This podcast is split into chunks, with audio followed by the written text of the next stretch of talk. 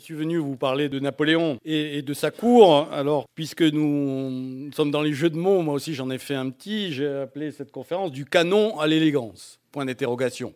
À partir d'une euh, institution en fait qui a été chargée, on, va un petit peu l'explorer, entrer dans ses méandres, entrer en coulisses, je veux dire, entrer en coulisses du faste avec la maison de l'empereur. Je vais y revenir, cette institution qui a, à vous de juger, ou non, ou pas, si je puis dire, rendu Napoléon élégant, enfin en tout cas en majesté.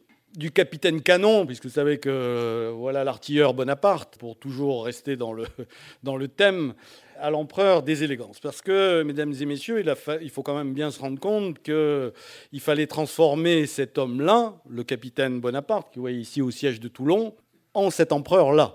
Évidemment, j'ai pris le tableau d'Ingres qui se trouve euh, à quelques étages plus haut, mais il y a quand même, euh, vous l'avouerez, une transformation assez évidente alors que nous avons affaire au même personnage. Le premier personnage, le capitaine puis général Bonaparte, hein, après le siège de Toulon, qu'on appelait, que Madame d'Abrantès, Lord Junot, Madame d'Abrantès a appelé le chaboté, enfin sa mère, Lord Pernon, assez flanqué, enfin pas forcément très élégant d'ailleurs de prime abord, enfin c'est pas par cet aspect qu'il se faisait remarquer, hein, c'était plutôt tout le contraire. Euh, voilà, il faut euh, le transformer en empereur, en empereur des rois. Quel empereur L'empereur Napoléon Ier. Alors évidemment, entre ces deux images, il n'y a, pas tellement d'ailleurs de beaucoup de temps entre ces deux images, hein, parce que entre la première qui est de 1793 et la, seconde qui est de 1808 ou quelque chose comme ça, si je ne m'abuse, vous avez moins de 15 ans. C'est quand même pas beaucoup pour une pareille métamorphose. La maison de l'empereur. Alors pour, euh, alors pas toujours, mesdames et messieurs, mais pour être élégant, ça aide, disons, d'avoir de l'argent. Toujours un peu, un peu plus agréable même si on peut être élégant sans, argent, mais enfin c'est plus facile avec. Alors pour Napoléon, pour son train de vie, pour sa cour, pour ses palais, je vais y revenir, il fallait évidemment de l'argent, beaucoup d'argent. Cet argent, d'où vient-il? De ce qu'on a appelé la liste civile. La liste civile, c'est un terme anglais qui désigne en gros, si vous voulez, le salaire ou le traitement accordé au souverain. Le souverain étant euh, constitutionnellement euh, indépendant, n'étant plus confondu en quelque sorte, si vous voulez, pour faire vite avec son royaume, eh bien, euh, il a comme ça un budget qu'on lui octroie. Le premier à en recevoir un, il n'a pas reçu très longtemps, c'est Louis XVI. Euh, en 1791, il reçoit une liste civile de 25 millions de francs, de livres, hein, mais c'était pareil à l'époque. Ces 25 millions-là sont le socle du financement, voilà, du revenu de l'empereur, 25 millions de francs. Alors 25 millions de francs, ne dit pas grand-chose. Enfin, je parle déjà en millions, donc vous vous doutez que c'est beaucoup, mais euh, qu'est-ce que ça représente? Ça représente 5% du budget de l'État quand même. C'est une somme qui, euh, aujourd'hui, évidemment, se compterait en milliards d'euros. On peut dire comme ça, le pouvoir d'achat de Napoléon se compte en milliards d'euros à ce moment-là. Et il va falloir beaucoup de milliards, pas seulement pour euh, devenir élégant, mais pour créer le cadre qui l'entoure. Voici les Tuileries, justement. Alors, avec cet argent, euh, il faut aussi un cadre à cette majesté, à cette élégance. Ce cadre, c'est le domaine de la couronne. Le domaine de la couronne qui est réservé à Napoléon. Ce domaine de la couronne, c'est tout de même 39 palais. Euh, il faut savoir que Napoléon Ier fut le souverain français qui en posséda le plus. Les souverains, les Bourbons auparavant, c'était plutôt 5, 6 ou 7 palais dans le ressort de l'île de France. Napoléon est le seul, le premier souverain français à en posséder en dehors de l'île de France, et ça représente aussi 150 000 hectares de forêt. Alors je pense avoir la carte, voilà. J'ai la carte ensuite, alors elle n'est peut-être pas très très nette, mais il y en a un petit peu partout. Il y en a dans l'île de France. Euh, Napoléon récupère les palais des Bourbons, récupère aussi à Strasbourg, à Bordeaux, euh, en Belgique, puisque la Belgique est française, en Hollande, en Italie. Il y a une part qui appartient à la liste civile italienne. Euh, et d'ailleurs, si je rajoute son Napoléon roi d'Italie, mesdames et messieurs, nous arrivons à 47 palais énorme, 47 palais. Il faut savoir que dans le même temps, l'empereur d'Autriche, euh, il en compte 3 ou 4, le tsar aussi. Donc c'est quand même, euh, si je puis dire, une différence significative. Napoléon euh, veut cette présence en majesté parce qu'il veut que bien on puisse, en quelque sorte, admirer son trône partout au sein de l'Empire l'Empire français ou du Royaume d'Italie. Donc c'est pour ça qu'il y en a beaucoup, notamment euh, en Italie. Il prendra aussi, euh, quand euh, Rome sera un excellent empire français, eh bien, le Quirinal se deviendra palais impérial, etc., etc. À Turin, Stupiningi, à, à Florence, partout. Enfin, donc ça, c'est le cadre, si je puis dire, de l'élégance, de la majesté. Donc on veut, et Napoléon assez rapidement veut afficher une majesté, enfin une introduction, une mise en majesté assez rapide, assez nette, assez franche et assez forte. Évidemment, puisqu'il faut euh, faire oublier euh, le général Bonaparte, en quelque sorte, et ne plus penser qu'à l'empereur Napoléon. Donc plus on va rajouter de face, plus on va être en majesté, plus on pense que, eh on va oublier le général Bonaparte, ce qui sera en partie vrai, mais aussi en partie inexact. Alors toujours les Tuileries, donc je l'ai dit, 39 palais pour l'Empire français 150 000 hectares de forêt qu'on exploite, qui euh, donnent des revenus, etc.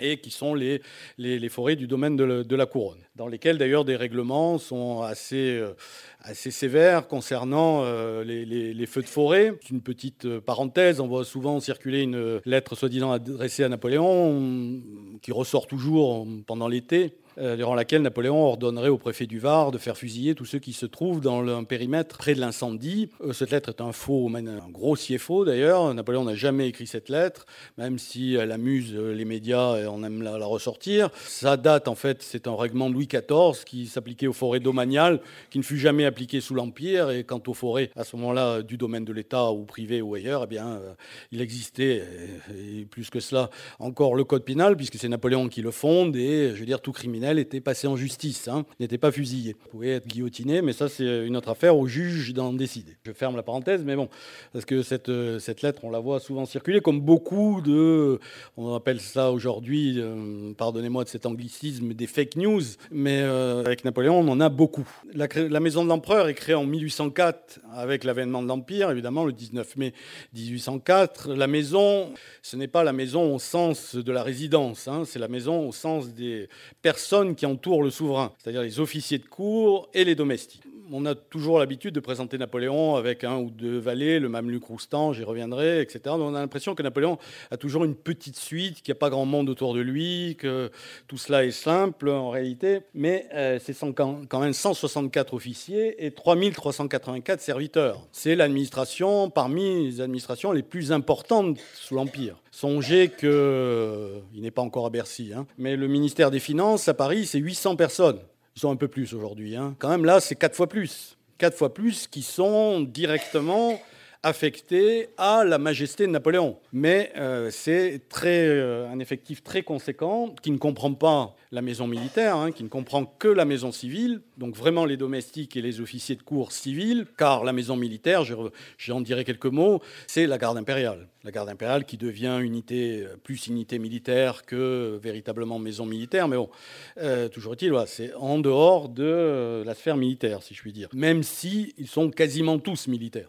D'où le sujet d'aujourd'hui. La maison de l'empereur, c'est aussi un État dans l'État. En fait, elle a son budget propre, donc c'est 25 millions de francs, la liste civile, que Napoléon peut dépenser comme il veut. C'est ce qu'on appelait à l'époque un budget en masse. C'est-à-dire, on vous donne 25 millions et puis vous ne rendez compte de rien. En fait, ce n'est pas une opacité euh, forcément voulue, ça répond à l'indépendance des pouvoirs entre le législatif, l'exécutif, etc., qui a tradition qui a longtemps perduré, puisque ce n'est que sous Nicolas Sarkozy que le budget de l'Élysée est devenu un budget euh, comme les autres. Avant, le président de la République, euh, le budget de l'Élysée était une somme dont il disposait à peu près comme il voulait. Hein.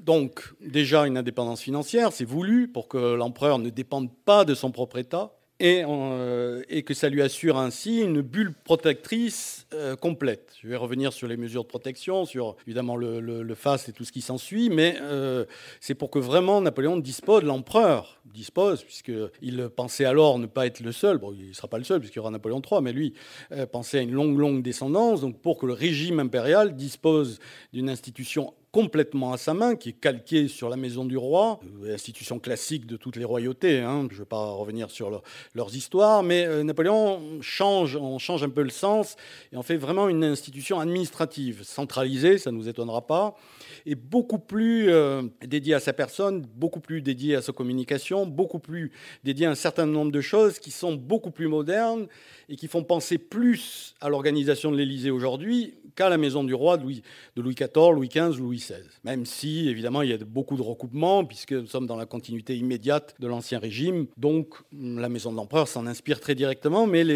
l'organisation et sa façon de fonctionner, eh bien, en fait, euh, elle va donner naissance à, euh, en quelque sorte, la présidence de la République d'aujourd'hui, avec son, euh, sa particularité élyséenne, on va dire, hein, qui existe peut-être aux États-Unis avec les Maisons Blanches, mais enfin, l'Élysée est quand même une institution assez importante, dotée de beaucoup de moyens et réservée, consacrée uniquement au coprésident. Et des institutions de cette sorte ne sont pas si nombreuses dans le monde, en fait. Hein. Alors, la maison de l'empereur, c'est ses moyens, ses palais, c'est pour un faste en toutes circonstances. Il faut que partout, n'importe quel moment de cours, privé, je vais y revenir, eh bien, Napoléon soit en majesté, soit à vous de juger élégant ou pas, mais euh, en tout cas, en majesté affiche cette puissance, car il s'agit de ça toujours garder en mémoire que donc il faut, je le redis, faire oublier le général pour imposer cet empereur et que donc, eh bien, euh, excusez-moi cette expression, qu'on en mette plein la vue à tout le monde, sans arrêt. Alors, mm, ils ont quand même la chance de, euh,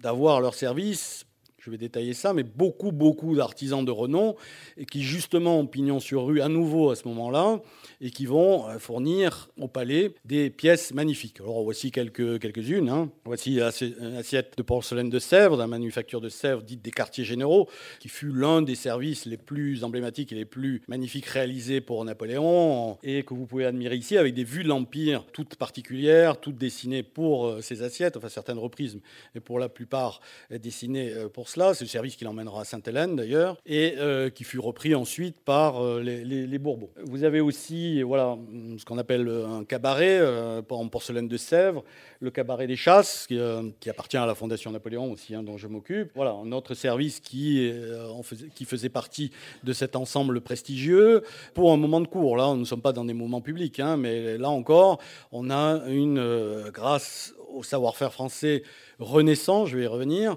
une comme ça une industrie du luxe, du paraître, qui est euh, à la hauteur des ambitions de Napoléon, il faut le dire. Vous avez euh, fusils de chasse qui sont là aussi magnifiquement ornés, décorés, vase fuseau de Sèvres, avec évidemment l'empereur en majesté. Il faut savoir que quasiment toutes les réalisations euh, impériales, que ce soit tableaux, porcelaine, miniatures, Sèvres, biscuits, sculptures, etc., représentent le régime et évidemment l'empereur. Euh, donc on a euh, comme ça une succession de reproductions diverses et variées du, personnage dans un laps de temps assez court et probablement euh, jamais auparavant on a eu une pareille profusion de, pièces. Hein. Savez qu'aujourd'hui, euh, les souverains, notamment en Angleterre, ils font ça aussi. Hein. Vous avez sur les tasses, etc., que vous pouvez acheter, etc. C'est quand même, excusez-moi, d'un goût euh, moins, moins évident que ce super vase fuseau de Sèvres, euh, car ce n'était pas une diffusion publique, évidemment. Hein. C'était quand même très réservé, j'y reviendrai, à des cadeaux et à l'ameublement de cours enfin des palais. Pareil, de, euh, miniatures boîte de présents en or, euh, miniatures Augustin, Isabée, des grands artistes au service de l'Empire. Voici aussi de l'orfèvrerie appartenant à l'empereur. Écritoires de campagne, magnifique aussi, même en campagne, quand ces écritoires servaient, si vous voulez, à écrire, pouvoir écrire sur le dos d'un aide de camp, donc on déroulait comme ça euh, l'écritoire, on écrivait, euh, eh bien, c'est aussi c'est magnifique. C'est un cadeau de Napoléon Maréchal Lannes. Euh, vous avez aussi, j'y reviendrai, le nécessaire dentaire de Napoléon. Napoléon, je reviendrai un petit peu sur sa, sur son intimité, était très précautionné sur ses dents, mais ça aussi c'est magnifique, réalisé par Biennet, une, chose tout à fait artistique et vraiment formidable. Le trône, évidemment, euh, Napoléon a pris comme symbolique le, trône. Il faut savoir que sous les Bourbons, si je puis dire, le meuble le symbole, ce n'était pas le trône, c'était le lit. Euh, on s'inclinait à Versailles quand les courtisans passaient devant la chambre du roi, s'inclinaient devant le, lit royal, parce que le lit était le symbole de la continuité du régime. Napoléon, plus euh, grand pour affirmer sa puissance et plus dans le personnage, eh bien, c'est son symbole, c'est le trône. On a ici, je crois, du Sénat, celui de l'Assemblée nationale. Il y en a un petit peu partout, logiquement. Et évidemment, une salle du trône dans chaque palais. Donc, dans 47, vous aurez fait le compte, 47 trônes. Donc, euh, eh bien, euh, voilà, pour, euh, comme ça, toujours affirmer sa majesté. Alors, excusez-moi pour le, pour le détail, mais il y a un autre trône plus discret, celui-là, ce qu'on appelle le cabinet des anses, hein, qui est tout petit, euh, mais que j'ai dissimulé, mais quand même réalisé par Biennet, avec un coussin en marocain. Enfin, vous voyez, même dans des moments vraiment très intimes, on essaye d'être en majesté, bon, ce qui n'est pas toujours évident dans ce cas-là, hein, mais enfin partout. Le, le face doit se décliner partout. Et je le disais tout à l'heure, on a la chance d'avoir des artistes et des artisans d'exception. je ne vais pas tous les détailler parce que sinon, euh, effectivement, on ne rendrait pas la salle à l'heure. Mais euh, vous avez Biennet, Audio, et vous avez pour le, bijou Nito, qui va, qui va donner naissance à la maison Chaumet. Voici Marie-Étienne Nito. Pourquoi cet exemple parmi d'autres? Parce que c'est vraiment la renaissance du luxe parisien. Nito va s'installer place Vendôme, à la place de l'hôtel Ritz. Bon, il déménagera ensuite pour aller en face, dans la maison où, Chopin est disparu. Mais euh, il faut savoir que l'Empire, d'abord le consulat, mais surtout l'Empire, coïncide avec la renaissance du luxe parisien, du luxe parisien qui est notre luxe d'aujourd'hui, pour, pour l'essentiel tout n'est pas créé à ce moment-là, mais on a comme ça une tradition qui La Révolution avait tout balayé, hein, sous la terreur, avait évidemment balayé les signes, les insignes, les signes de richesse, etc. Donc tout cet artisanat-là ancien avait un peu disparu. Il s'agissait plus de, euh, évidemment, on n'avait plus comme client ni roi ni reine, puisqu'on les avait décapités, et ni prince puisqu'ils s'étaient exilés. Donc du coup, euh, voilà, elle avait euh, cette cet artisanat avait disparu, a été régénéré, recréé par d'autres. Des fois, il y a des continuités, mais pas toujours, notamment Nito, qui va réaliser aussi une parure de malachite qui appartenait à l'impératrice Joséphine, hein, complète, hein, avec euh, le boucle d'oreille, euh, évidemment, collier, bracelet, etc. Et euh, c'est en majesté, mais c'est tout de même assez joli, assez élégant. il, faut, il faut le reconnaître. Il y a aussi, ça, appartient à la maison Chaumet, aussi un diadème en épi de blé qui appartenait à Joséphine et qui lui aussi euh, est euh, en mouvement, etc.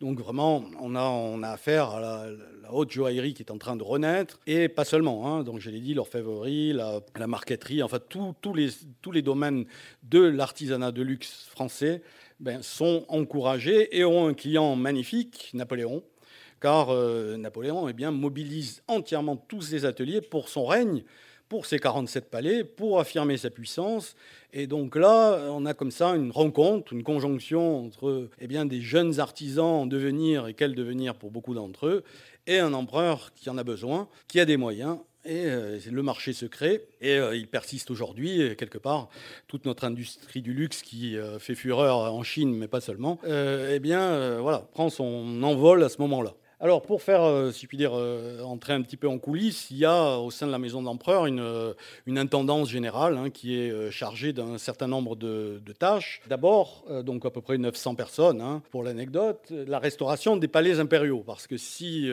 Napoléon récupère 39 pour l'Empire, je l'ai dit, la plupart sont en très mauvais état, surtout ceux, ceux qui étaient de l'ancienne France, on va dire comme ça, car eux ont souffert de la Révolution, notamment tous ceux de la région parisienne, évidemment, les Tuileries Versailles, Saint-Cloud, Fontainebleau, euh, Compiègne ont passablement souffert de la Révolution puisqu'ils ont été utilisés pour autre chose, les meubles ont été vendus, les tapisseries enlevées, enfin presque il restait une coquille vide si vous voulez, euh, quasiment. Napoléon fera pas beaucoup de travaux à l'intérieur, un peu pour le Louvre, mais le grand, grand défi du règne, c'est bien les remeubler tout simplement. Les remeubler, euh, je veux dire pour Napoléon, excusez-moi de ce raccourci, on ne va pas chez Ikea. Hein. donc euh, c'est euh, mobiliser des savoir-faire, je l'ai dit en partie disparus, qui sont recréés, qui reviennent.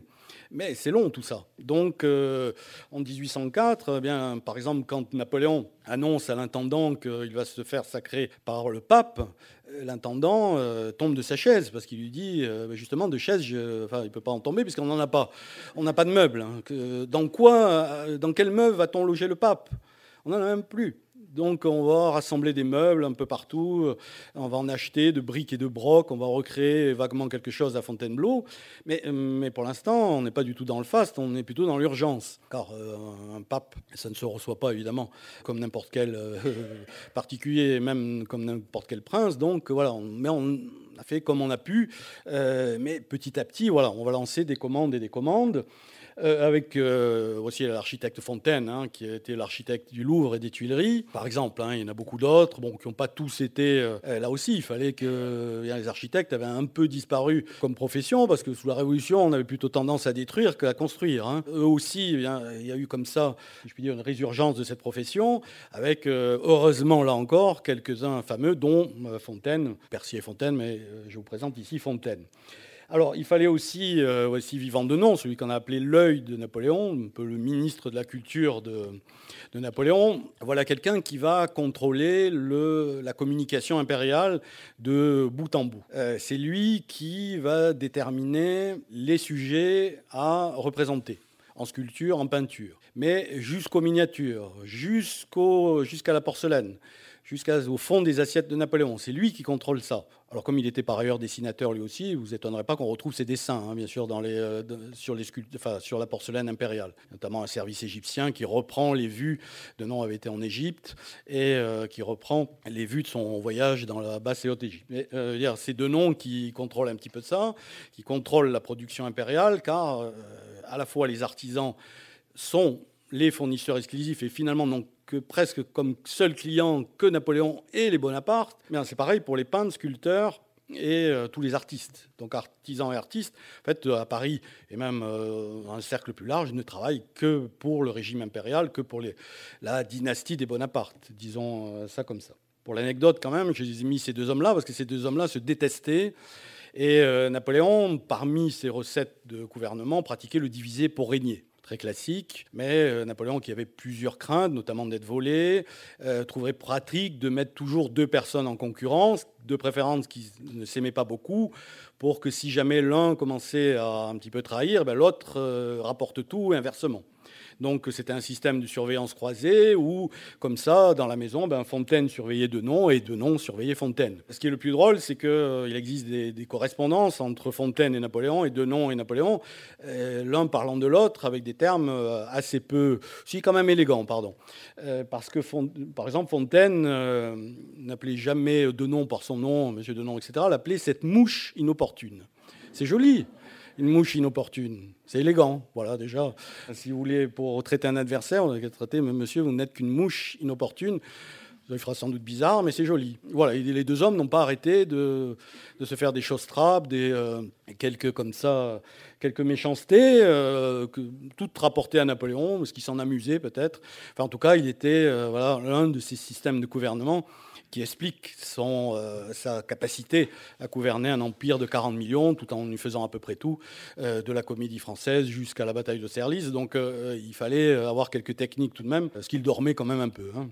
Alors là, au service du pouvoir, l'exemple du tableau du sac, alors évidemment il est très connu, hein, mais c'est pour vous montrer l'exemple ultime et à la fois, si je puis dire, majestueux et cocasse. Majestueux parce que aujourd'hui, le tableau du sac est probablement, après la Joconde, euh, laquelle je compte d'ailleurs a appartenu à Joséphine, eh bien, le plus photographié par les touristes japonais, coréens et maintenant chinois. Un des plus connus au monde. Ce tableau, tableau de commande, hein, est un tableau entièrement politique, il est magnifique. Voilà encore une chance du régime impérial, d'avoir, euh, si je puis dire, sous ses ordres, un artiste comme David. Il y a des, époques, euh, je ne les citerai pas pour pas faire de peine à, à ceux qui se passionnent pour ces époques-là, mais où ils ont moins de chance côté artiste. Là, euh, Napoléon a par exemple David, mais il y a aussi Gros, Isabée, euh, euh, etc. Donc, il réalise ce tableau qui, vous le savez, est beaucoup transfiguré. Madame Mère n'était pas là, parce que, non pas parce qu'elle était brouillée avec Joséphine, hein, mais parce qu'elle elle, était du côté de Lucien, qui lui s'était exilé en Italie pour une brouille familiale. Enfin bon. mais vous avez d'autres transfigurations, hein. par exemple celles qui soutiennent la traîne de Joséphine, ce sont ses dames d'honneur. Or, en fait, dans la cérémonie, ce sont les sœurs. Et les sœurs euh, assez mal accepté cette posture servile. Hein. D'ailleurs, avaient réussi à ne pouvoir que pincer la traîne, pas la tenir. Hein. On ne sait pas si elle pinçait la traîne d'une main, se bouchait le nez de l'autre, mais c'était presque ça. Hein. On dit que Pauline avait voulu euh, mettre un pied sur la robe pour la faire tomber, enfin sur la traîne pour faire tomber Joséphine. Enfin bon, c'est possible. en tout cas, euh, politiquement, on a reculé les sœurs, en plus en majesté, si je puis dire, dans un rôle qu'elles n'ont pas tenu. Et là, vous avez à peu près, je l'ai mis aussi parce que vous avez un peu quand même la représentation de l'élégance impériale dans sa manifestation ultime. Bien sûr, euh, l'empereur Napoléon en empereur, en majesté, une traîne de 48 mètres carrés.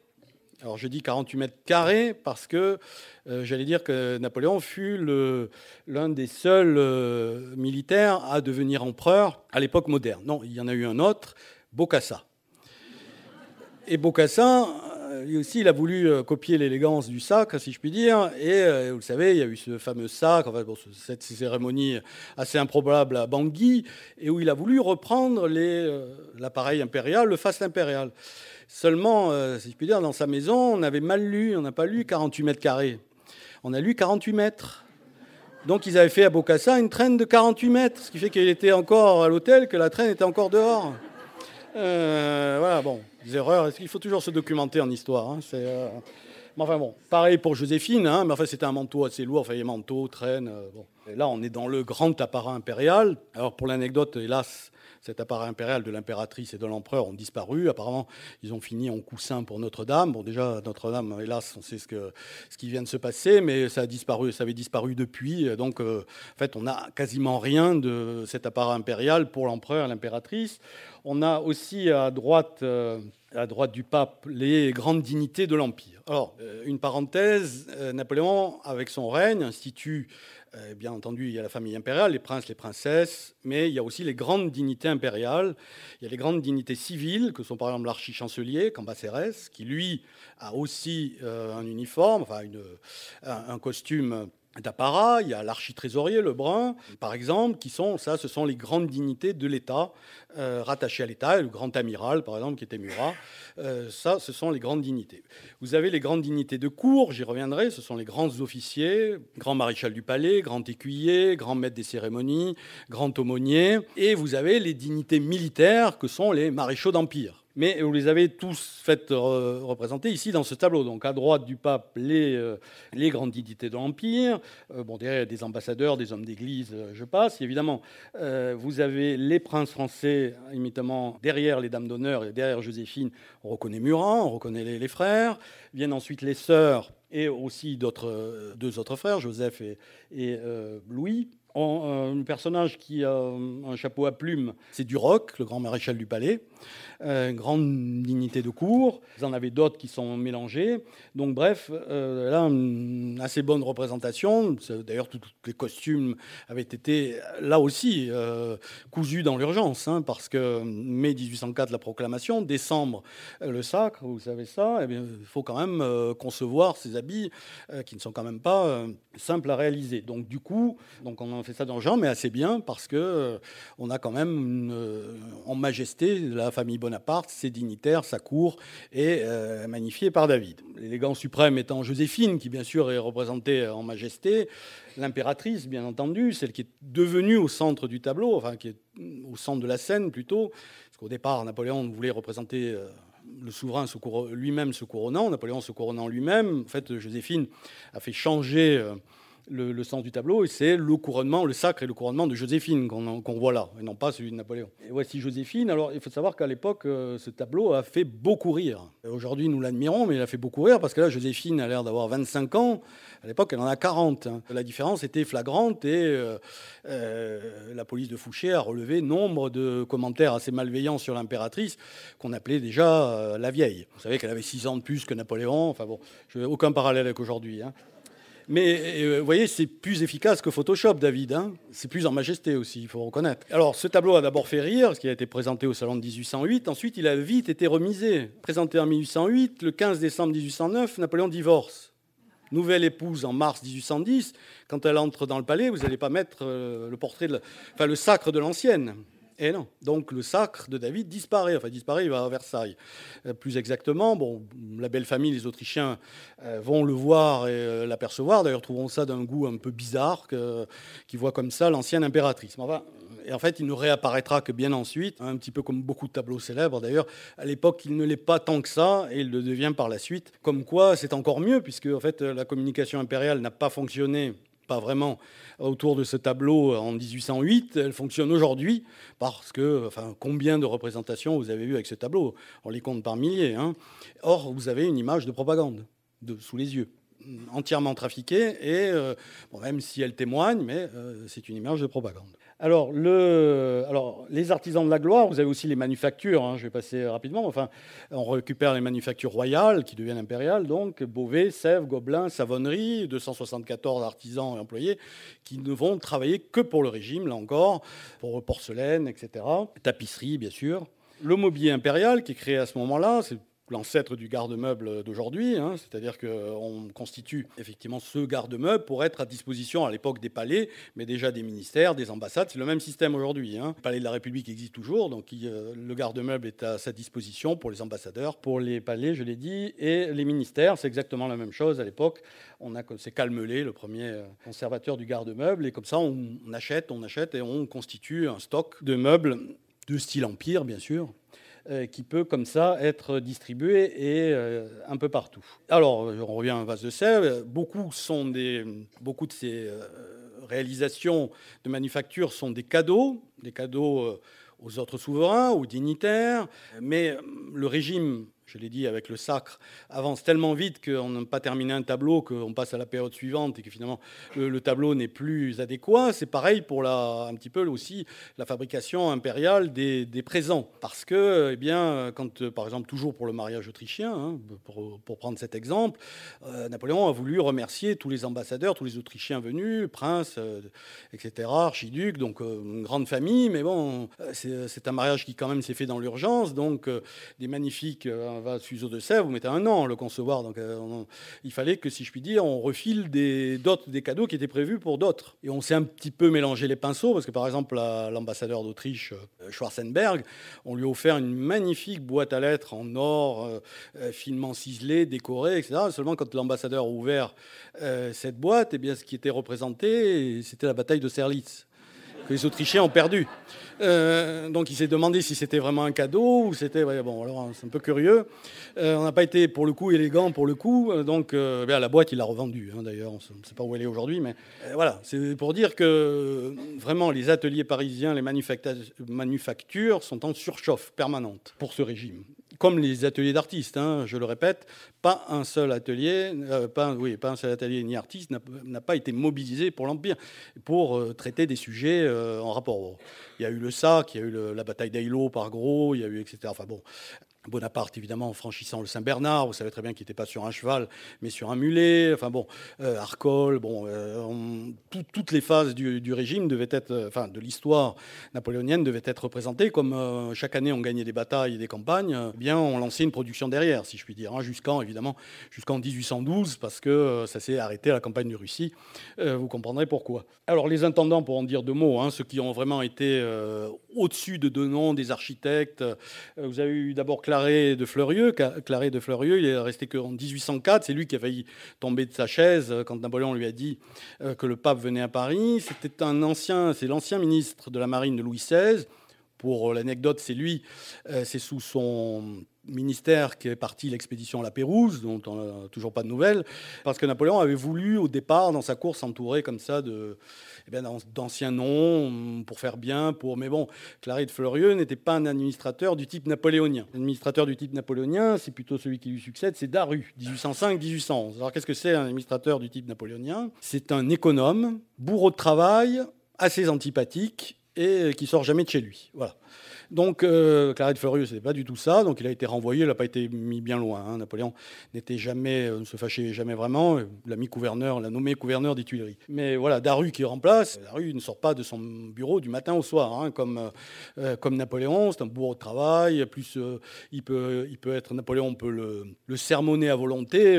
Daru reste inflexible. Hein. Donc, voilà, ils exécutent des purs exécutants qui ont comme lui plusieurs euh, le goût du détail en tête, hein, parce que Napoléon était quelqu'un qui estimait que le diable se niche dans les détails, donc euh, j'y reviendrai un petit peu avec quelques anecdotes comme ça. Eh bien, euh, Daru était de même profil, un peu moins Champagny, le duc de Cador. Bon, on passe sur, sur quelqu'un, on va dire, de plus ouvert, plus en cours. Mais bon, déjà, l'administration de la maison d'empereur était bien rodée, donc on avait moins besoin d'un bourreau de travail comme Daru, par ailleurs, qui s'occupait aussi de la grande armée, hein, d'ailleurs. Donc voici un militaire qui, lui, avait les deux casquettes ou plutôt les deux, deux uniformes. Alors voilà, pour passer à d'autres services, l'un des principaux, celui du grand maréchal du palais, voici du roc, dans sa tenue de grand maréchal, belle tenue rouge, hein, protéger et servir Napoléon, 437 personnes en 1812. Vous avez du roc jusqu'en 1813, puisqu'il meurt à la, seconde campagne d'Allemagne, euh, atteint d'un boulet. Puis lui succédera Bertrand, qui prendra ses fonctions vraiment qu'en exil. Hein, L'île d'Elbe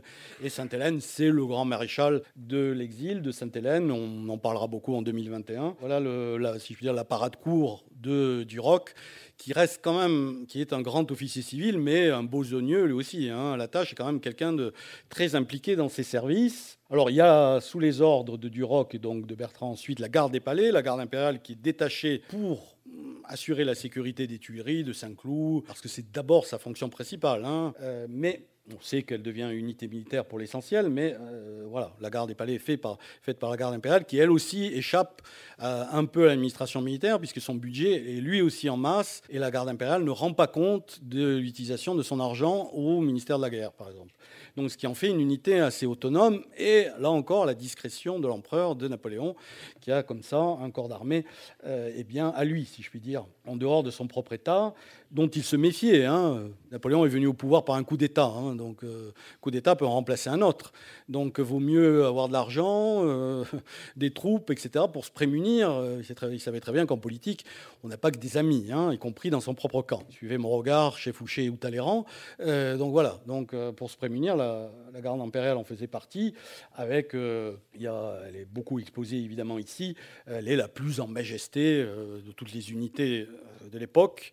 Les grenadiers étaient euh, recrutés à partir d'un mètre 80, hein, donc ce qui est une taille pour l'époque assez importante. Si vous rajoutez le bonnet à poil, eh bien vous atteignez 2 mètres ce qui faisait quand même des euh, soldats impressionnants euh, sur le champ de bataille.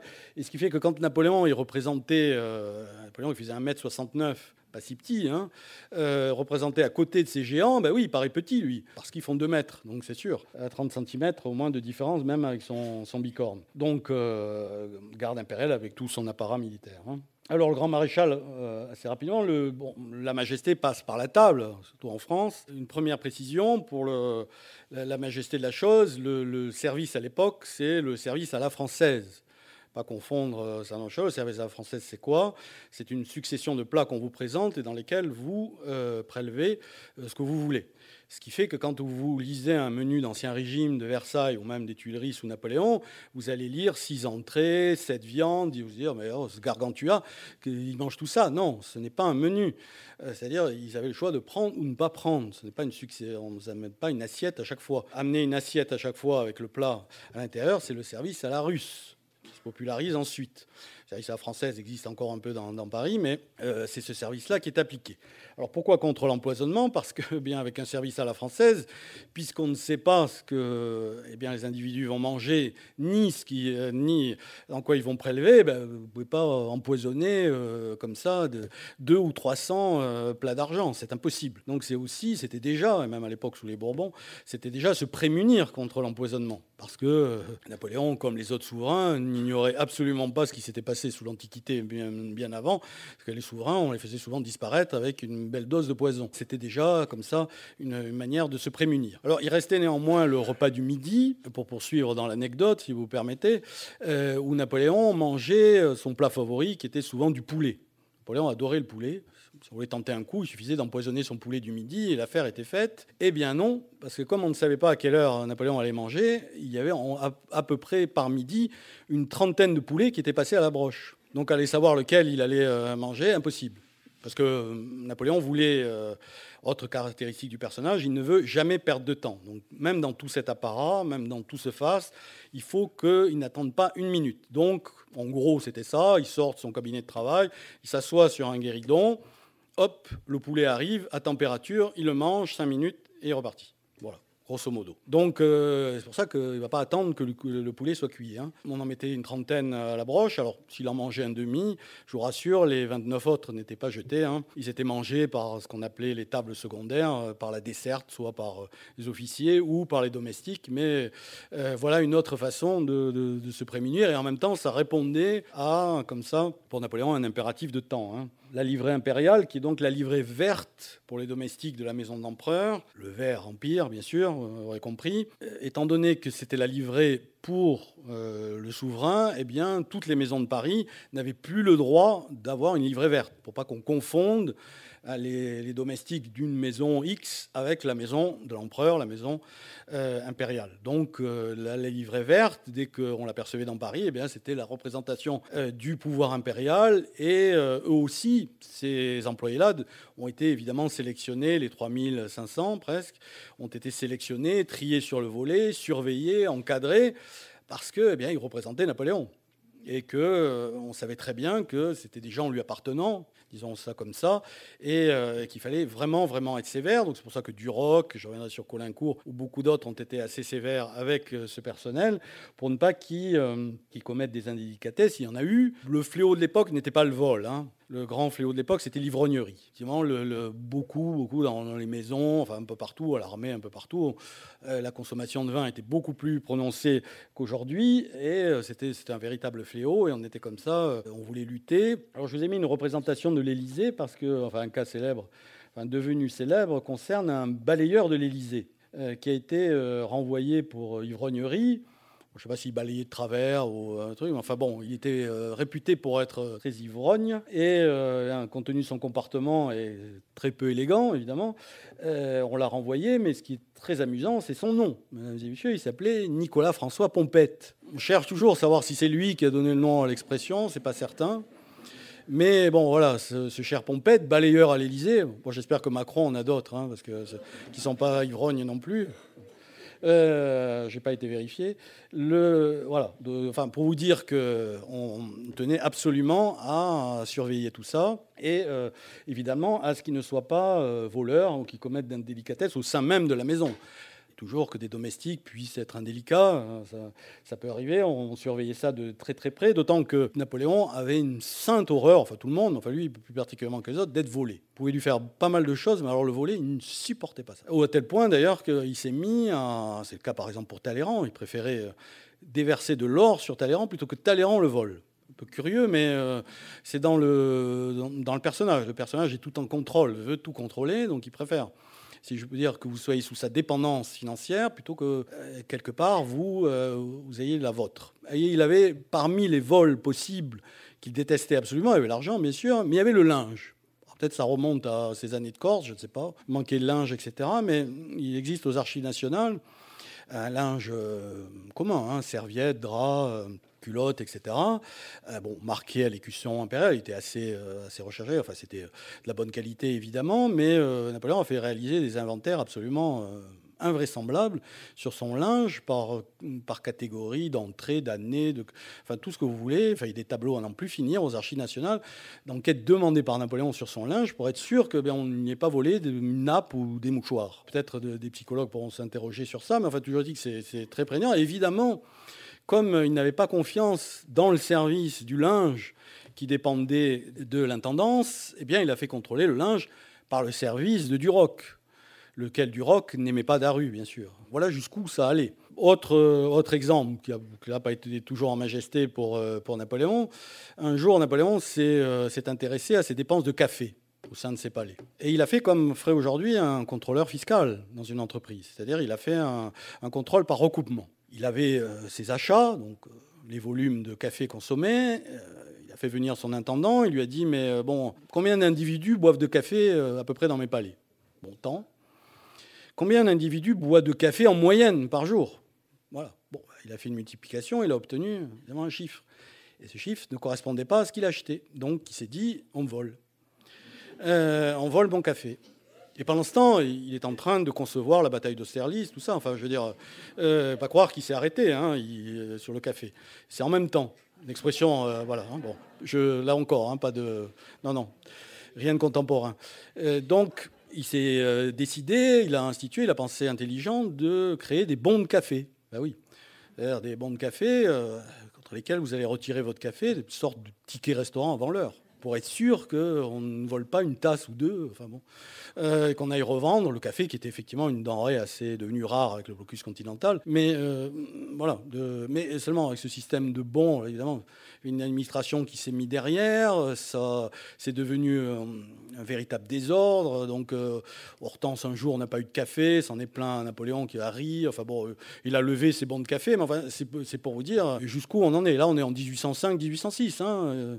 Il a gagné au Il va terrasser les Prussiens, voilà. Et en même temps, il compte le café. Je ne sais pas si on arrive à nous, nous on peut compter le café. Je ne sais pas si on arrive à gagner au Serlitz, hein, mais bon, c'est autre chose.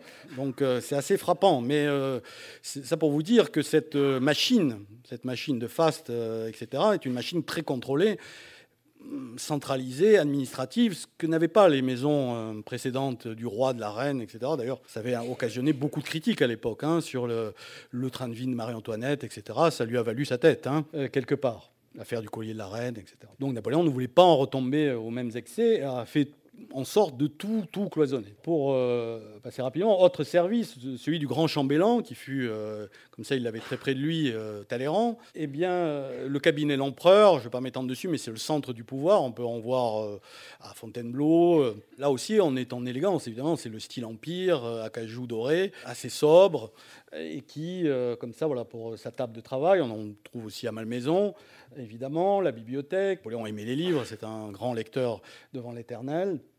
Il voulait d'ailleurs que ces bibliothèques soient toujours rangées dans le même ordre. Hein. Pourquoi? Toujours le même esprit, ne pas perdre de temps. Hein. S'il recherche un livre sur l'histoire antique, hop, eh bien, euh, que ce soit à Compiègne, Fontainebleau, euh, partout où je me trouve, euh, je, le trouve facilement. C'est toujours le, même principe. Quelque chose de, par contre, d'assez restreint, enfin, comme, accès, hein, ce que j'ai appelé le cœur du pouvoir, on n'y accède vraiment pas facilement. Même pas les impératrices pour parfois d'autres raisons, euh, ne peuvent pénétrer dans le cabinet de l'empereur. Vraiment, seulement les secrétaires, hein, dont, et les valets, dont voici Constant, hein, le service des valets, une douzaine à peu près, un, deux valets autour de Napoléon, emmenés par Constant. évidemment aussi tous ceux, les secrétaires, Fin, Menval, qui travaillent autour de lui, gardien du portefeuille, le Mameluc, etc. Enfin, avec les traducteurs, euh, à peu près une équipe de 40 à 50 personnes qui travaillent, euh, pas jour et nuit, mais quasiment pour Napoléon, pour son activité vraiment de souverain. Hein. Napoléon voulait vraiment s'isoler. Les ministres ne rentrent pas hein, dans ces pièces-là. Hein. Quand on parle de, cabinet ministériel ou du salon de l'empereur, ce sont les salons officiels. Un petit peu, si vous voulez, la salle du Conseil des ministres, pour faire simple. Ça, ce cabinet-là, euh, aucun ministre ne l'a vu. ou alors euh, après la chute de l'Empire. Mais personne n'y pénétrait parce que Napoléon avait sa correspondance, tout euh, répondait, son secret de l'État, etc., etc. Mais ça, il l'a organisé de manière très, très puissante pour que finalement toute sa vie même fastueuse, soit organisée pour qu'il y ait du temps à l'intérieur de, ce, cette plus petite bulle qui était le cœur du pouvoir du cabinet de l'empereur. Hein. Et si le grand chambellan Talleyrand, le premier, hein, ensuite ce sera Montesquieu, Fesensac, le parent de Maman Q, la gouvernante du roi de Rome, euh, Talleyrand, euh, Talleyrand qui avait compris hein, l'astuce de Napoléon du diviser pour régner, parce que bien entendu Napoléon lui a mis un concurrent au sein du euh, service du grand chambellan, qui était le premier chambellan, qui était Rémusat. L'épouse a laissé des mémoires célèbres hein, de Madame de Rémusat. Et Talleyrand avait compris que Rémusat, qui était par ailleurs maître de la garde-robe, avait des attributions qui étaient très voisines des siennes, et donc en concurrence, avait réuni Rémusat et lui avait dit, écoutez, mon cher comte, vous connaissez les petites faiblesses de notre maître, alors on va se répartir les rôles. En gros, moi, je vais faire la représentation et j'aurai l'argent. Et vous, vous aurez l'administration et moins d'argent. Euh, ben ça a marché. Talleyrand n'a jamais été en concurrence, puisqu'il a quasiment rien fait au service du grand chambellan. Par contre, il a quand même touché le revenu qui était de 50 000 francs par an, qui était quand même assez appréciable. Il a donné quand même un lustre à la cour en donnant beaucoup de conseils pour l'établissement de la cour impériale. Il est ici en tenue le grand chambellan, ce cher euh, Talleyrand. Alors il y avait des chambellans autour de lui, hein, les chambellans qui étaient euh, aussi en majesté, en faste, en élégance, euh, espérons, qui étaient ceux qui étaient un peu les cerbères aux portes de, l'empereur. Hein. C'était eux qui filtraient les accès, c'est eux qui tenaient un petit peu l'agenda, on va dire ça comme ça, pour, être moderne, et qui organisaient les audiences, les audiences privées, publiques de, de l'empereur et qui, comme ça, donc, euh, avait un petit peu la main sur euh, ce qui est le cabinet extérieur, c'est-à-dire la partie dans laquelle Napoléon rencontre eh bien, ceux avec qui il travaille ou ceux qu'il veut rencontrer ou qu'il reçoit à titre privé ou même un peu plus public. Donc ce sont les chambellans, il y en a eu beaucoup, hein. je ne vais pas tous les citer, mais il y en a à peu près eu 120 hein, qui ont défilé. Il y a eu des noms célèbres, hein, comme Lascaz, qui sera plus tard à Sainte-Hélène, puis Montolon aussi d'ailleurs à Sainte-Hélène. Ces chambellans, beaucoup recrutés dans les anciennes familles, pour le prestige et parce que Napoléon avait voulu couper euh, avec ses origines républicaines aussi. Hein. parce que Napoléon disait toujours que les Français sont trop familiers et qu'ils ont trop tendance à vite vous taper euh, la main dans l'épaule, sur l'épaule. voilà. Donc il a voulu que les anciens généraux républicains qui connaissait bien Masséna, enfin beaucoup d'autres, hein, qu'il tutoyait, qu'il avait côtoyé beaucoup sur les champs de bataille, etc., qui auparavant euh, n'avait aucun problème pour s'adresser à lui. Rentrer chez lui, le tutoyer, bon, voilà. Il a mis, euh, c'est pour ça qu'à sa porte, il a mis des, familles d'anciens régimes qui, euh, quand ces généraux se présentaient sans, sans être invités, eh bien, les mettaient dehors carrément. Donc, et même, il a été même recruté parmi les premiers chambellans, je pense à Thiard, des anciens de l'armée de Condé. Donc c'est quand même euh, un signe. Le général républicain se présente et euh, il est reçu par un ancien de l'armée de Condé, contre lequel il a failli se battre. C'est un peu curieux, mais Napoléon a voulu mettre une distance. Une distance euh, tout de suite pour toujours s'élever et être en majesté. Alors juste pour l'anecdote, parce qu'on on en est encore loin, mais euh, il se trouve que, à propos du service des chambellans, il y a eu le seul et l'unique poisson d'avril de la maison de l'empereur. Je vais le raconter parce que ça illustre à la fois le personnage. Il se trouve que euh, c'est Regnault de Saint-Jean d'Angély, il reçoit une convocation, euh, nous sommes en avril 1805, pour se rendre à Saint-Cloud. Bon, euh, dans la nuit, donc euh, par un chambellan qui, euh, qui le convoque. Il s'y rend, hein, quand on recevait une convocation de Napoléon, on s'y rendait tout de suite, présente à Saint-Cloud, Duroc le reçoit et regarde, si je puis dire, les, documents, etc. Il dit, mais on n'était pas encore compte à l'époque, mais on ne nous a jamais convoqués, non, ça doit être une erreur. Donc le signale à Napoléon qui dit, bah, c'est pas grave, je, vais, je vais comme ça, vais attendre jusqu'au lendemain, je le recevrai demain. Puis il y en arrive un second était Lavalette, le directeur des postes, qui lui aussi euh, été convoqué en pure perte. C'est là que Napoléon comprend, euh, je vous ai donné des indications évidemment avec la date, qu'on était le 1er avril 1805, c'était une farce. Et Napoléon n'a pas rigolé du tout. Euh, donc, parce que c'était se moquer de son système. Pourquoi on a fait ça? Parce que c'était pour se moquer de son système de cours, pour se moquer de cet empire qui d'un seul coup arrive avec des chambellans, qui ressemble à l'ancien régime, pour cet ancien général, etc. Il a fait rechercher par Fouché, par les experts graphologues de Fouché, qui avait pu écrire le billet. Les experts graphologues ont trouvé, puisque dans le bulletin de police, il y a une mention, mais on ne sait pas qui c'est. Il a sans doute été condamné, enfin en tout cas, il n'y a jamais eu plus de poisson d'avril ensuite. Hein. Pourquoi? Bah, Parce que Napoléon ne voulait pas qu'on se moque de cela, et euh, voulait du sérieux pour sa cour, euh, car euh, tout cela, même si c'est entouré de beaucoup de dentelles, de, de bijoux, de tout ce que vous voulez, c'est avant tout sérieux, et ça doit servir le pouvoir divertir la cour, cérémonie de cour, j'ai passé, mais il y en avait beaucoup, hein, euh, c'est au chambellan d'organiser, ce sont les petites cérémonies des gens effectivement qui font partie de la cour. La cour Napoléon, c'est évidemment ceux qui vont appartenir à la noblesse d'Empire, mais c'est aussi les maréchaux, c'est aussi les généraux, les préfets, enfin les grands commis de l'État pour faire simple, Là, on se différencie de l'Ancien Régime beaucoup et euh, on a plus de mérite, si je puis dire. Euh, le mérite est beaucoup plus introduit à la cour Napoléon qu'ensuite. C'est une grande différence, bien sûr. Et euh, on a comme ça toute une série de cérémonies. Alors, euh, Napoléon avait euh, prescrit une étiquette assez sévère pour euh, sa cour, l'étiquette du palais impérial. C'est Madame de Rémusat qui a appelé ça un règlement de caserne. Hein. À telle heure, vous devez faire ça, à telle heure, vous devez faire ça. À 18h, vous vous amusez, à 20h, vous mangez. Enfin bon, comme disait Talleyrand, l'empereur veut qu'on s'amuse. Amusons-nous. enfin bon, voilà, ça se commande pas. Napoléon, là, on reconnaît le capitaine canon, le militaire. Lui, il avait tendance à organiser les choses vraiment, vraiment de manière un peu trop encadrée. Il y a des choses que, à la cour, ça ne marche pas comme ça. On ne crée pas une ambiance sur commande, mais enfin bon, bah, toujours est-il, même si la cour de Napoléon n'a pas toujours été très gai et très heureux, bon, s'y divertissait pas mal, il y a quand même un personnage qui a beaucoup contribué à cela, c'est Joséphine, qui elle était euh, assez experte en la matière. Alors au service de la Chambre, euh, passons un petit peu à l'intimité de Napoléon, puisque voici le personnage principal doit devenir empereur, et ça, si je puis dire, sa majesté, enfin son, son élégance plus que sa majesté. Alors Napoléon a, vous reconnaissez ici dans son uniforme de colonel ou à pied ou à cheval des chasseurs de la garde. Alors il a choisi une apparence simple, euh, assez rapidement. On cherche toujours un peu pourquoi d'ailleurs. Euh, pourquoi cet uniforme-là?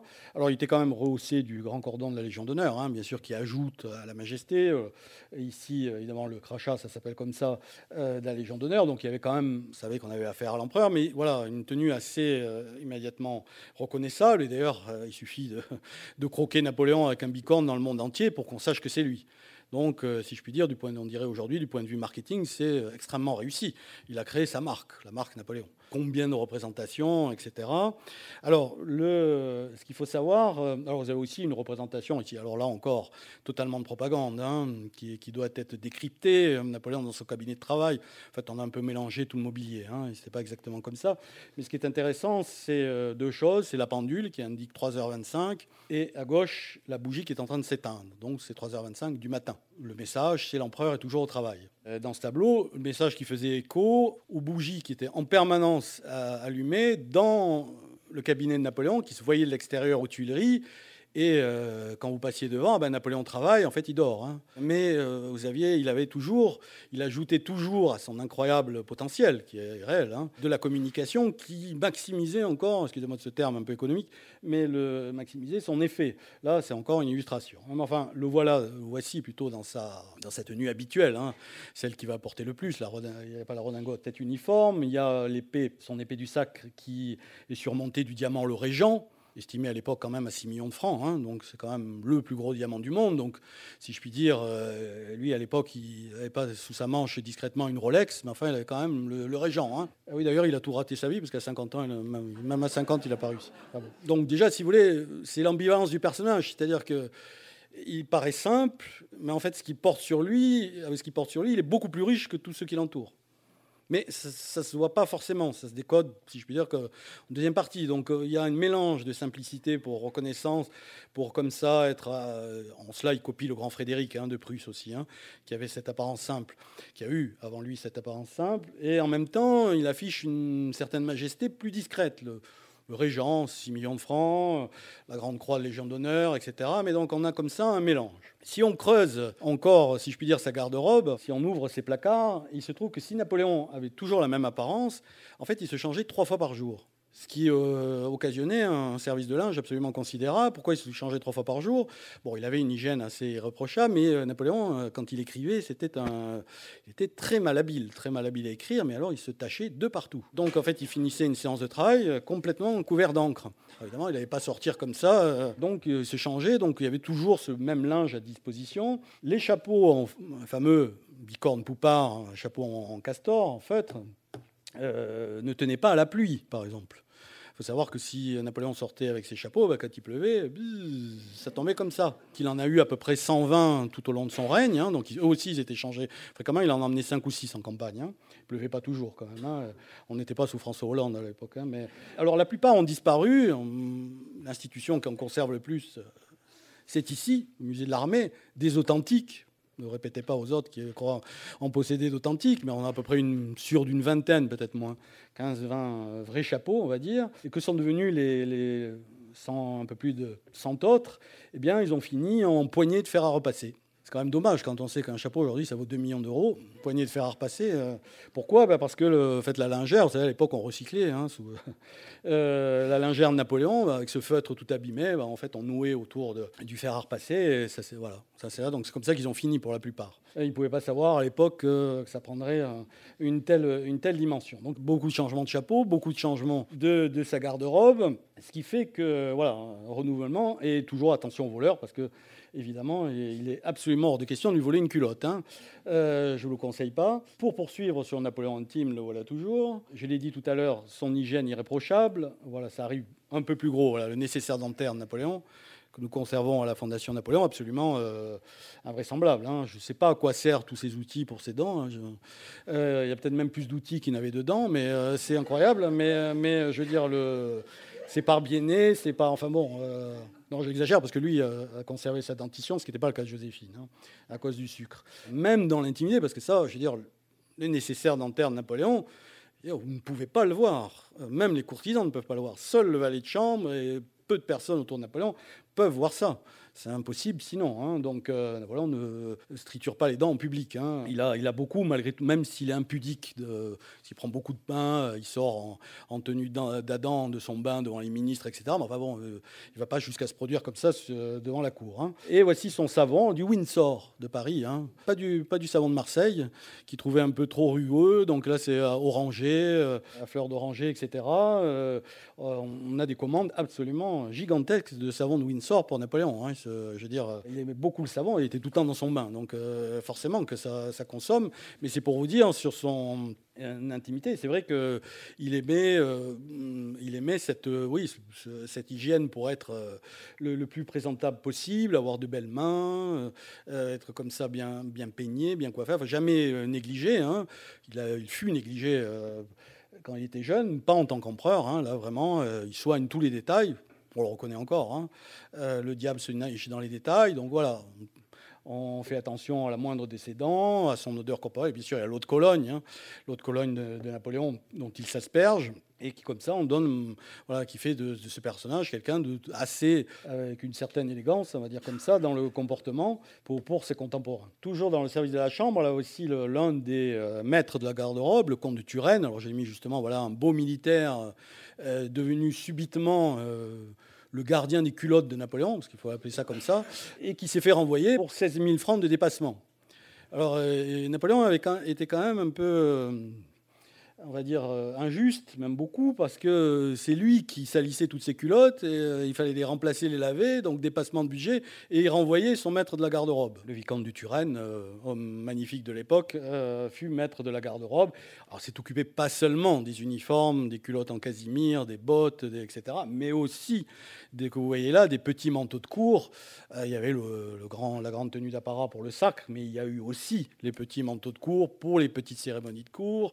Donc voici euh, un exemple ici. À gauche, le mameluc euh, Roustan, euh, qui donnait aussi un certain apparat, un exotisme voulu, hein, avec le, poignard bien en évidence à la ceinture, hein, bien sûr. Vous savez qu'il dormait sur le seuil de la porte de Napoléon, et, cette espèce de personnage un peu un peu comme ça exotique qui était censé impressionner. Aussi la, garde impériale. Vous voyez que par rapport à Napoléon qui, regarde comme ça un grenadier, eh il paraît un petit peu petit à côté du grenadier. Hein. il n'est pas si petit. Le grenadier est très grand, avec ses deux mètres. Vous avez Murat derrière lui. Euh, vous avez un prince, je pense que c'est Jérôme, je ne suis pas sûr, mais tenues. Euh, assez souvent, parce que les cérémonies de cours, il y en a quand même beaucoup. Il y en a entre 50 et 100 par an, même voire plus. Et Napoléon n'apparaît pas toujours en uniforme de colonel, mais surtout en petit manteau de cour euh, pour ses cérémonies, etc. Notamment pour se placer sur le trône, parce que quand il se place sur le trône en de nombreuses occasions, il apparaît dans cette tenue-là, il n'apparaît pas en uniforme. Napoléon euh, avait comme ça eu euh, l'habitude de faire défiler sa cour devant lui. Quand il avait été en Prusse, il avait trouvé que c'était une bonne idée euh, de faire défiler la cour comme le faisaient les, souverains Seulement, il n'avait pas calculé que comme sa cour, c'était environ 1200-1300 personnes, ça prend 4 heures. Napoléon, 4 heures assis, c'est impossible. Hein. Donc, en gros, il restait peut-être une heure où il arrivait à passer, et après il s'en allait, ce qui fait que les trois quarts du cortège, il avait passé dans un trône vide. Napoléon était parti, euh, bon, un peu curieux, mais alors eux, ils, avaient préparé leur toilette pendant toute la journée, les dames, etc va voir tout ça. Et puis bon, on passe, il n'y a personne. Bon, enfin, euh, un peu curieux, mais c'est Napoléon. Ce, que, ce que Napoléon a cette caractéristique, c'est qu'il ne supporte pas que on enfreigne ses règles de cours, mais le seul qui enfreint les règles, c'est lui. Il s'y tient pas, et euh, des fois, pas beaucoup, du, euh, vraiment pas. Enfin, voici le. La plupart sont militaires. Là, d'ailleurs, vous avez quasiment que des militaires sur l'image, deviennent comme ça en majesté, et pour le coup, sont assez élégants. Alors, il y en a d'autres, je pense que je les ai après. Voilà, pour la cour de Napoléon, maréchal Lannes, il y a ici euh, euh, à l'exposition les canons de l'élégance, vous pouvez voir bâton de maréchal, je crois, une épée lui appartenant. Euh, l'un des plus beaux maréchaux de l'époque, disait-on, mort en, 1809, après Essling. Murat, bien sûr, maréchal d'Empire d'abord, puis roi de Naples. alors lui, peut-être un peu exagérément élégant. Hein. Vous savez que Napoléon euh, se moquait un peu de ses tenues, qu'il appelait des tenues à la Franconie, c'est-à-dire euh, des tenues de cirque. Euh, bon, c'est vrai qu'il mélangeait beaucoup les couleurs, etc. C'était vraiment très chamarré. Et lui aussi faisait pas mal travailler couturier, artisan de l'époque. Mais enfin, Murat est un homme magnifique, grand, portant beau, et, et, comme ça, une cour qui a de l'allure avec ses maréchaux, mais pas seulement. Bien sûr, il y a les grâces de la cour, Joséphine ici, Parapiani, en d'Italie, et une sœur Bonaparte, Pauline, bien sûr, la muse de Canova, qui elle aussi, paraît-il, à l'époque, la plus belle femme de son temps. Donc ça donnait quand même une assez grande majesté entre ces tenues euh, assez élégantes de, l'Empire. Bon, beaucoup étaient euh, inspirés de la période révolutionnaire consulaire, un peu plus légère, tenue à la grecque. Bon, euh, plus l'Empire plus les années ont été, enfin plus année après année, si vous voulez, Napoléon a fait couvrir les femmes hein, de plus en plus. Au départ, euh, il a connu des, femmes assez découvertes sous la Révolution, hein, les merveilleuses, etc. Je veux dire, euh, qui, euh, affichaient poitrine et le reste. Hein. Souvent, c'était assez transparent, etc. Mais il faut savoir que la pudeur s'est emparée de l'Empire, si je puis dire, et que petit à petit, Napoléon a, a de plus en plus les femmes. Bon, il est vrai qu'il y avait Madame Mère qui n'était pas très loin, puis qu'en Corse, bon, tenue légère et déshabillée, excusez-moi pour. Euh, à la plage, oui, mais bon, pas, pas, toujours. Mais toujours est-il que le, voilà, c'est devenu, mais enfin, c'est resté très élégant. Euh, Joséphine se changeait elle trois fois par jour aussi, mais elle, c'était pas la même tenue. Hein. Euh, une pour les petites cérémonies du matin ou du midi, de l'après-midi, puis de la soirée. À chaque fois, elle changeait de coiffure, donc il y avait environ pour deux heures. Donc en fait, l'emploi du temps de Joséphine, c'était environ de 4 heures du matin jusqu'à minuit. Hein. Euh, dont environ 10 heures passées, bon, moi, j'ignore un peu ça, hein, mais passées entre les mains du coiffeur, etc., euh, à s'habiller, etc. Enfin, je pense qu'au bout d'un moment, ça, devait quand même. Euh, c'est fait qu'elle avait 500, 600 robes, 600 chaussures, etc.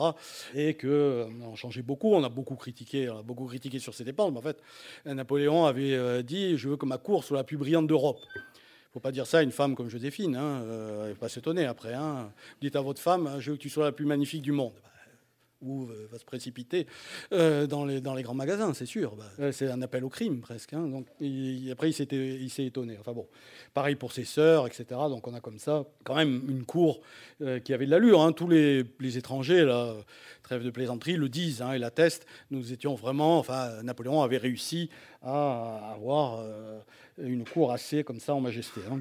Alors, grand écuyer, je leur avance, hein, mais euh, bon, tout en majesté, les chevaux de l'empereur, hein, il en a eu aussi euh, euh, plus d'une. 500 à son service, hein, mais il y, a ici Vizir, qui, est empaillé, que vous pouvez admirer dans les collections permanentes. il y a eu Maringo, enfin bon, il portait des noms de bataille, etc., mais des, chevaux à la robe grise, en principe, sélectionnés évidemment pour leur allure, pour leur comportement. Il n'était pas question que subitement ils deviennent fous ou qu'ils s'emballent un peu trop exagérément. Ils étaient dressés au combat, dressés en fait, les chevaux de l'époque, pour qu'ils n'aient pas peur dans les batailles, ben, c'était simple. Hein. on les amenait sur les, manèges et puis euh, à côté d'eux, on tirait au canon ou au fusil pendant des, heures presque pour que ben, ça ne les surprenne plus. Sinon, euh, ça peut être dangereux. Le service du grand écuyer, évidemment, le para qui va avec, les selles, euh, tout ce qui s'ensuit, hein, bien sûr, harnachement et compagnie. Berline de Napoléon, aménagée, toujours assez élégante, mais aménagée pour qu'il travaille. Hein. Napoléon avait une vraie cabine couchette avec ses armes, ses livres euh, en petit format réduit. D'ailleurs, quand un livre lui plaisait pas, il le jetait par la fenêtre. Le de quoi travailler, parce que bon, il s'est déplacé, c'est quand même un infatigable voyageur.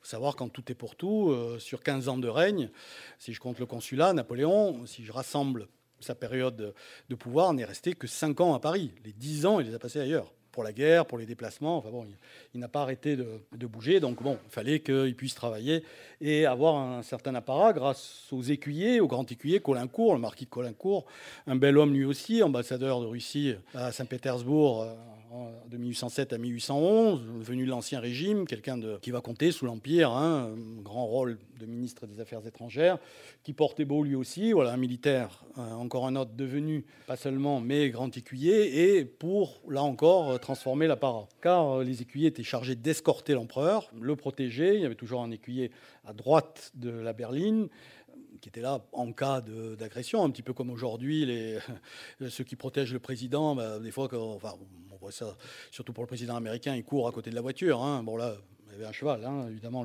l'écuyer, il ne courait pas, mais voilà, il y, a, cette notion, mais en même temps, les écuyers, on les a recrutés euh, sur leurs critères physiques. Hein. Si vous regardez les rôles de recrutement de service des grands écuyers, donc pour les écuyers, euh, les caractéristiques sont toujours les mêmes qui sont demandées. Hein. Portant beau, l'uniforme, grand, agréable, figure agréable. J'aime bien cette, euh, euh, figure agréable, portant beau, voilà. Toujours. Hein. il ne s'agissait pas de mettre un, petit difforme bossu. Hein. Ça, évidemment que non. Ça tombe sous le sens, mais enfin bon. Il y a eu un critère physique très, très marqué pour recruter cela, surtout qu'eux étaient extérieurs. Les autres, grand maréchal du palais, du service, etc., euh, c'était réservé à la cour, ce qui n'empêche rien, hein, évidemment, mais enfin, eux, ils étaient très visibles, puisqu'ils escortaient euh, Napoléon. Alors voilà le règlement de caserne, j'en parlais tout à l'heure. Hein. Seul qui s'en franchit, c'est Napoléon, l'étiquette du palais impérial, qui a imposé une certaine servitude aux grands officiers civils. Si les grands officiers civils, si vous voulez, plus autour de vous ils sont en majesté, plus ils portent blot, plus votre puissance s'affirme. Et euh, si je puis dire, ces personnages magnifiques, plus ils s'inclinent devant vous, ben, plus encore vous êtes en majesté. Donc euh, on a eu comme ça, euh, je ne sais pas si j'ai l'image, non ça c'est Ségur, mais grand maître des cérémonies, mais Talleyrand, donc j'ai dit tout à l'heure grand chambellan, bien Talleyrand, dans le protocole, enfin dans l'étiquette de cour, le grand chambellan, quand il y avait un grand dîner, grand dîner d'apéra, devait présenter un petit bol d'eau pour que Napoléon se rince les doigts. Il devait le présenter vraiment de manière servile on peut se demander si Talleyrand, quand même, claudiquant en plus, hein, en portant son bol comme ça devant Napoléon, devant toute la cour, si cette scène a vraiment existé, parce que c'est quand même servile. Évidemment, Talleyrand n'en parle pas dans ses mémoires. Hein. Euh, on s'en étonnera pas, mais ça a existé. On a des témoignages où Talleyrand arrive claudiquant, euh, majesté, puis Napoléon. Euh, impérial trempe ses doigts et passons à table. C'est un apparat de course. À l'époque, ça choquait pas. Je ne suis pas sûr que les intéressés étaient toujours, toujours très euh, très content de le faire, mais bon, ça en faisait partie. Euh, après tout, pour 50 000 francs, je veux bien présenter un plateau. Hein. Ségur, lui, venait de l'Ancien Régime. Hein. D'ailleurs, euh, il avait occupé des fonctions au sein de la Maison du Roi. C'est la mise en scène du régime. Alors, je passerai un peu dessus, mais reste quand même la partie assez importante aussi, la mise en scène publique du régime, parce que si les chambellans, c'est la mise en scène de cour, donc réservée à la cour, le grand maître des cérémonies, ce sont les cérémonies publiques, les grandes cérémonies de l'Empire. Il y a eu le sacre, la naissance du roi de Rome, le mariage avec Marie-Louise. Voici euh, là euh, le mariage euh, avec Marie-Louise. Donc grand face, beaucoup de dépenses, feux d'artifice, beaucoup d'amusements dans tout Paris, des médailles en or, en cuivre, en argent qui sont répandues comme ça dans Paris, etc. Enfin beaucoup de monde, les, jardins, notamment à Saint-Cloud, ouverts pour, pour l'événement. Enfin vraiment, là on veut associer le peuple hein, à cet événement. D'ailleurs, on, on estime qu'à peu près 500 000 à 1 million de personnes sont venues pour le mariage hein, ou, le baptême. Donc c'est quand même euh, chose considérable. Et là, là le faste est absolument exceptionnel. Hein. Les chasses impériales, là aussi en majesté, Napoléon réintroduit évidemment cette pratique de cour, hein, où les souverains se rencontrent, passent du temps à la chasse, etc. Euh, voici le, le grand veneur, Maréchal Berthier, donc je termine, voilà, un autre militaire propulsé dans une fonction de cour, le voici en tenue de grand veneur, hein, c'est le maréchal Berthier. Alors pourquoi Berthier? Parce que sa famille avait été, son père avait été euh, veneur sous l'Ancien Régime, et donc euh, c'était une tradition. Hein. Dans la vénerie, vous savez, c'est comme beaucoup d'ailleurs de métiers de cour, c'est souvent une tradition. Berthier en faisait partie, donc il est grand veneur, mais enfin par ailleurs, j'ai l'état-major de la Grande Armée, etc., d'autres préoccupations, mais bon, s'en occupe aussi, et c'est la mise en scène. Vous voyez, il y a très peu de représentation hein, de Napoléon à la chasse en grand tabac. Il y a eu beaucoup, beaucoup de chasses impériales. Important, c'est l'historien Charles Éloi Vial qui a fait sa thèse là-dessus, qui l'a montré. Euh, nous avons, nous, un cabaret qui, euh, donc, où il représentait les chasses impériales. Il y a un tableau à Saint-Pétersbourg qui appartenait autrefois à Joséphine, puisque c'est Lozar Alexandre qui a acheté les collections de Malmaison en grande partie. c'est pour ça que ça se trouve à l'Ermitage. Mais euh, vous avez ici cette représentation. sauf que tout cet apparat, etc., mesdames et messieurs, c'était pour un myope qui ne savait pas tirer. Napoléon était myope. Donc en fait, il ratait absolument tout. Donc on a des témoignages absolument horribles hein, sur, euh, sur les chasses impériales, parce qu'en fait, on était contraint quasiment à lui amener la bête à 3 mètres, et encore des fois, il a loupé. Il s'est même débrouillé à euh, tirer dans l'œil du maréchal Masséna. Et comme Napoléon, il avait quand même un petit côté, euh, si je puis dire, garnement quand même. Il a dit, ah, mais, ah, mais maréchal, c'est pas moi. Berthier, enfin, qu'est-ce que vous avez fait Berthier, euh, apprenez à tirer, Berthier, vous avez tiré dans l'œil du maréchal. Euh, euh, je ne sais pas s'il l'a cru, hein, mais comme ça, Masséna en a été quitte pour, à l'époque, une opération de l'œil. Hmm, je vous dis que ça. Hein. Donc, enfin, j'ai dit pam-pam pour les chaises impériales parce que vraiment, ça ressemblait à une véritable boucherie. On a vraiment des témoignages assez drôles, enfin, moins drôles pour les animaux. Hein. Pardon pour les défenseurs des animaux, mais c'était très, très. De l'époque. Pour, en conclure là-dessus, que si Napoléon avait quand même réussi en grande partie à cette cour élégance, cette élégance, cette majesté, etc., celui qui l'a pas toujours été, c'était peut-être lui, mais enfin bon, c'est le souverain, on le, on le pardonnera. Hein merci, mesdames et messieurs, merci à vous.